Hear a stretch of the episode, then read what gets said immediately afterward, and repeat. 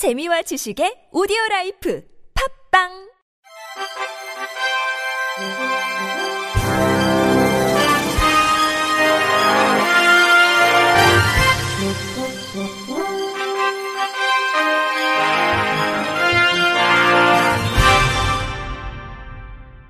청취자 여러분 안녕하십니까? 11월 9일 수요일 KBRC 뉴스입니다.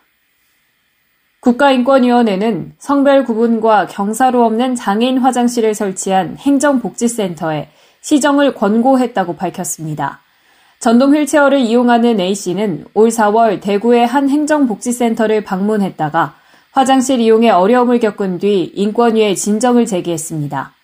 A씨가 방문한 복지센터 화장실은 비장애인 여성과 장애인이 함께 쓰게 돼 있어 장애인이라면 성별 구분 없이 모두 여성 화장실을 이용해야 합니다. 아울러 문 앞에 계단이 있어 화장실을 이용하려는 장애인은 직원들의 도움을 받아야 합니다. 해당 행정복지센터는 1991년 12월 준공된 건축물의 구조적인 문제로 경사로를 설치할 수 있는 공간 확보가 어렵다며 비장애인 화장실도 1층에 한정된 공간에 남성과 여성을 분리해 설치한 상황이라고 해명했습니다. 하지만 인권위는 화장실을 성별 구분 없이 공용으로 사용할 경우 이용자가 수치심을 느끼기에 충분하다고 지적하며 다른 사람의 도움 없이는 휠체어를 이용하는 장애인의 접근이 불가능한 점도 장애를 이유로 한 차별 행위에 해당한다고 짚었습니다. 그러면서 장애인 화장실을 성별에 따라 구분해 설치하고 휠체어 접근이 가능하도록 시설을 개선할 것, 이를 위한 예산 확보 및 공사 계획을 수립해 시행할 것 등을 권고했습니다.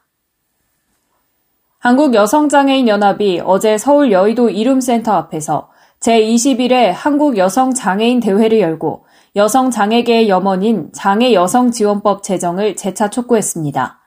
장애여성지원법은 더불어민주당 최혜영 의원이 지난 2021년 12월 3일 대표 발의한 법안으로 장애 여성의 권익과 복지 증진을 위해 보건복지부가 3년마다 장애 여성 정책 종합계획 수립 시행, 부처 간 의견 조정, 정책 사각지대 해소를 위한 대통령 소속 장애 여성 정책 조정위원회 설치에 대한 내용이 담겼습니다. 또 그동안 여성 장애계가 시급하다고 지적한 교육 지원과 모성 보호 및 보육 지원, 여성 건강 지원, 고용 지원, 성폭력, 성매매, 가정폭력, 학대 피해 지원, 성인권 교육 지원, 가족 지원에 대한 내용을 포함하고 있습니다. 여성 장애인을 위한 법안은 18대 국회부터 꾸준히 발의됐지만 끝내 제정되지 못했으며 현재 해당 법안 또한 제대로 된 논의 없이 상임위에 계류된 상태입니다.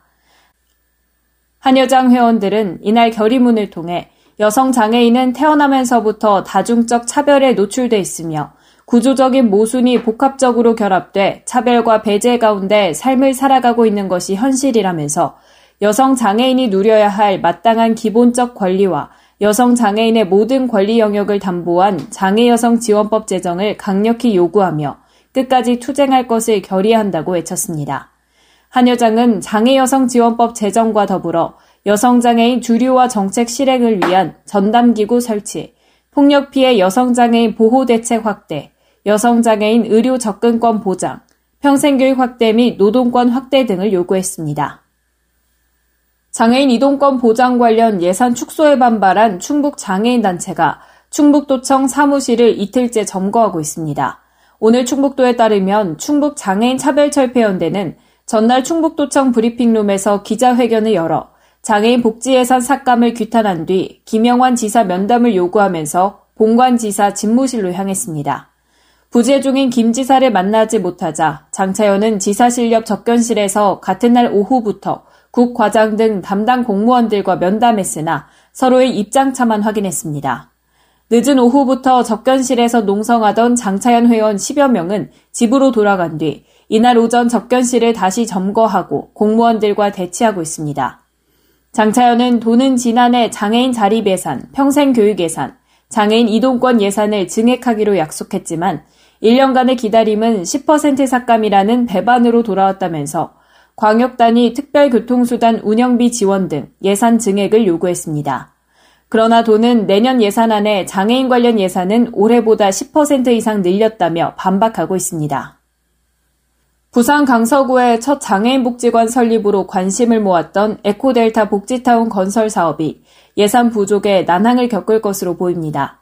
부산 강서구에 따르면 구는 국비 41억여 원, 시비 73억여 원, 구비 245억여 원 등 360억여 원을 들여 에코델타 복지타운을 세우기로 했습니다. 하지만 부산시가 8일 시의회에 제출한 내년도 부산시 예산안은 해당 복지타운 건설을 지원하는 시비 60여억 원을 누락했습니다.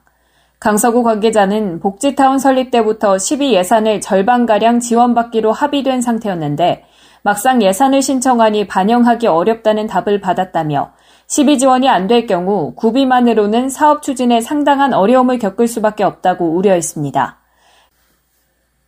강서구 관계자는 갈수록 원자재 가격이 올라가는데 앞으로 시설별 인테리어 비용과 기자재비도 추가 확보해야 해 결국 구비 부담이 커질 것이라고 말했습니다. 이어 우선 급한 대로 구비를 투입해 착공한 뒤 내년에 특별 교부금을 신청하겠지만 예산이 제때 내려오지 않으면 전체적인 공사에 차질을 빚을 수 있다고 말했습니다. 부산시 관계자는 시비 없이 구비만으로도 착공 자체는 가능하다고 알고 있다며 현재 지원 시기와 특별 교부금 등 어떤 방식으로 예산을 내릴지 강서구와 논의 중이라고 말했습니다. 한국장애인고용공단은 오는 10일에서 11일까지 이틀간 서울 올림픽파크텔 올림피아홀에서 2022 국제장애고용 포럼을 개최합니다. 공단은 주요 선진국의 장애인 고용 전문가를 초빙해 장애인 고용과 일자리 창출 현황, 정책적 대안을 공유하는 국제장애 고용 포럼을 개최해 왔습니다. 올해 포럼에선 포스트 코로나 디지털 전환으로 대표되는 뉴노멀 시대의 장애인 고용 확대 방안을 모색하고 해외 장애인 고용 전문가와 네트워크와 인프라를 구축하기 위해 마련됐습니다. 포럼 기간 OECD, ILO 등 국제기구와 선진국의 장애인 고용 전문가 7명이 연사로 참여할 예정입니다. 공단 조향현 이사장은 국제장애고용포럼이 4차 산업혁명인 디지털 산업 전환과 포스트 코로나라는 시대적 요구에 부응하고 장애인 고용정책의 도약을 위한 글로벌 논의의 장이 되길 기대한다고 말했습니다. 서울시설공단은 오늘 17일에 2023학년도 대학 수학 능력 시험을 치르는 장애인 수험생을 위해 장애인 콜택시 우선 배차 서비스를 제공한다고 밝혔습니다. 우선 배차 서비스는 서울 장애인 콜택시에 등록된 수험생 고객을 대상으로 하며 예약은 수능 당일인 17일까지 가능합니다. 신청은 전화로 하면 되고 수능 당일 고사장 입구까지의 이동이나 시험 종료 후 귀가 신청도 됩니다. 공단은 수험생 우선 배차 안내를 위해 문자 발송 및 장애인단체 공문 시행을 할 예정입니다. 서울시설공단 한국영 이사장은 장애인 콜택시 우선 배차 서비스로 수험생들이 편안하게 고사장에 도착해 시험을 치를 수 있길 바란다며 사전 예약을 하지 못하셨더라도 수험생의 수능 당일 이용 신청 시 우선적으로 배차할 계획이라고 말했습니다. 서울시 문화비축기지는 시각장애인과 함께 건축물을 관람하는 손으로 보는 건축 투어를 이달까지 시범 운영한 뒤 내년부터 정규 프로그램으로 진행한다고 밝혔습니다. 손으로 보는 건축 투어는 서울시가 추진하는 약자와의 동행 기조로 기획된 특별 프로그램으로 촉각 청각에 발달한 시각장애인이 문화 비축기지의 건축물을 다양한 감각으로 경험할 수 있게 합니다.